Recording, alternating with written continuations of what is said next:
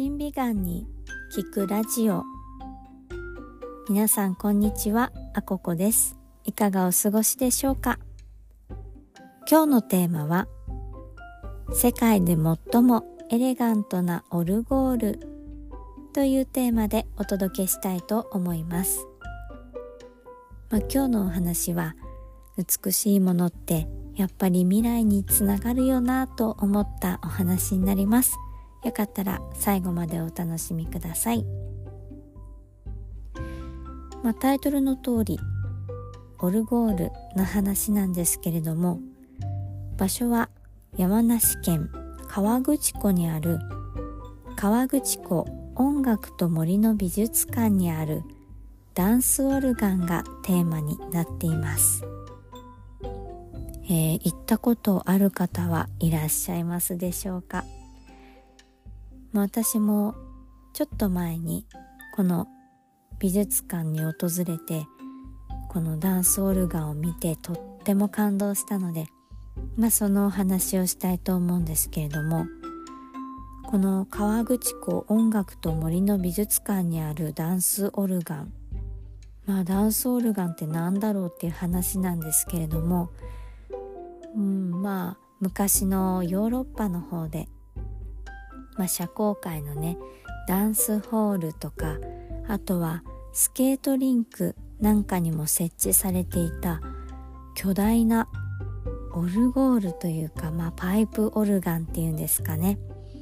がダンスオルガンと言われています。でまあこの美術館にあるダンスオルガンをぜひ見てみてほしいんですけれどももうびっくりします。部屋全体が楽器になっているという感じで幅は13メートル高さは5メートルもある。なんかねもうオルガンというにはうんもはや巨大すぎてこれは何だろう。もう部屋全体がまさに楽器なんですよね。でこちらのオルゴール100年くらい前に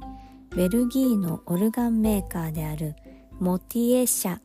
というところで作られたものになります。まあ、このモティエ社が、まあ、その当時、まあ、100年前ですね、まあ、社交界のそういったダンスホールとかで置かれるオルゴールメーカーいくつかあったんですけれどもやはりこのモティエ社が一番まあ今でいうシェアがナンバーワンというところの会社ですね。で装飾が、まあ、アール・ヌーボー期のいわゆる曲線美ミュッシャの絵とか想像できますかね。ああいったイメージで曲線の美しいデザインヨーロッパらしいデザインが特徴の本当に美しいエレガントなダンスオルガンになっています。でそのオルガンの中にはパイプが800本入っているのとあとは数種類の打楽器が中に入っているそうです。すごいですね。であとは周りに43体のお人形があるんですけれども実はこのお人形も飾りではなくてちゃんと自分たちで演奏をするんですね。まあこの800本のパイプが様々な弦楽器の音も醸し出してもう一気に演奏するので数十人規模のオーケストラに匹敵する演奏ができるというものになっています。でこのダンスオルガンなんですがもともとは壊れた状態でパリに残っていたものだそうでしてこれを熟練の職人さんたちの手によって2年半かけて今の形に修復されたという話でしたで今ですこそねもう本当に普通に演奏が滑らかに行われているんですけれども、まあ、修復の際にオルガンのダンスホールの壁面に風景画を描いたりとかあとは音楽を一緒に演奏するお人形が作られたりとかもしたそうです。で本当に。ねもう本当に実際に見ていただきたいが第一なんですけれどももう建物自体がそのダンスオルガンのために作られているのでもう入った瞬間から楽器の中に入ったような感覚になれます。私も実際にこのホールに入ったんですけれどももう今言った通りで足を踏み入れた瞬間にすごって言ってしまうぐらいの迫力満点のまあその美しいダンスオルガンが目の前にあって。で音楽自体も始まった瞬間ちょっとビクって なるぐらい大きな音なんですよね。やっぱりもともと社交界のダンスホールとかで、まあ、皆さんがダンスをするために、え、流されていた、まあ、その楽器なので大きな音で、まあ、奥の人にも届くような音量でねもう本当にオーケストラです。が本当に迫力満点の演奏が聴くことができます。で私が聴いたのはポルカの曲だったんですけれども、うん、かなり軽快なリズムで本当に踊りたくなるような音楽でした。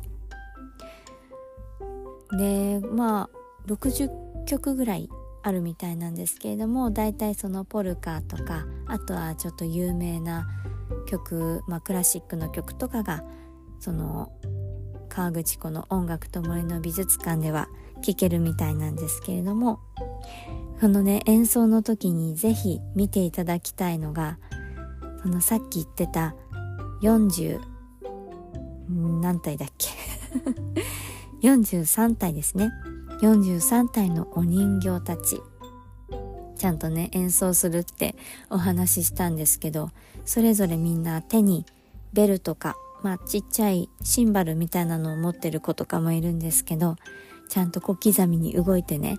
ちゃんと鳴らしてるんですよね楽器を。でそれが部屋の正面の大きなオルガンもそうですしその部屋の両サイドっていうんですかね側面の方にもちょこちょこちょこと1体ずつちょんちょんちょんちょんって並んでいたりしてみんな一生懸命演奏している姿がとっても愛おしいなというふうに思いました。うん、一生懸命演奏してるのでそこも見どころです。でねまあこれ見ていてさっきのエピソードにもあった通りで100年以上前のものでもともと壊れていた状態だったっていうことなんですけどやっぱりねこういう美しくて素晴らしい作品ってその作った人以外の人の手でどんどん受け継がれて後世に残っていくんだなっていうのをうん実感したというか目にしたという感覚でした。やっぱり美しいって思ってもらえるものを作るってすごく重要なことだなと思いましたし私自身もこう100年後にも残る美しいものを作っていきたいっていうのでこういった刺繍とかテキスタイルの創作活動をしている身なんですけれども。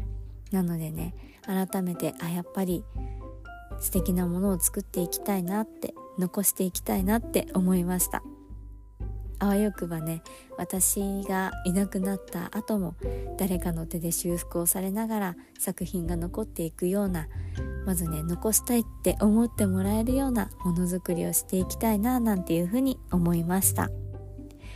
まあ、今日ご紹介したダンスオルガンですね。私の YouTube の方でも、えー、ご紹介をした回がありますのでその中でもちょっとだけ演奏の様子とかも動画で記録したものを、えー、残していますのでよかったらご参考にご覧いただけると嬉しいなと思います。であわよくばあのぜひその美術館に足を運んで見てみてください。というわけで今日のテーマは世界で最もエレガントなオルゴールというテーマでお届けをしました。このね河口湖の音楽と森の美術館他にもいろいろと面白いものがあったのでまた次の回とかまあ今後の回とかでご紹介できたらいいなというふうに思っていますえこの番組では素敵を見極めるヒントをゆるりとお届けしています最新エピソードの通知が来るようにフォローして次回の放送をお待ちください。それではあここでした。ではまた。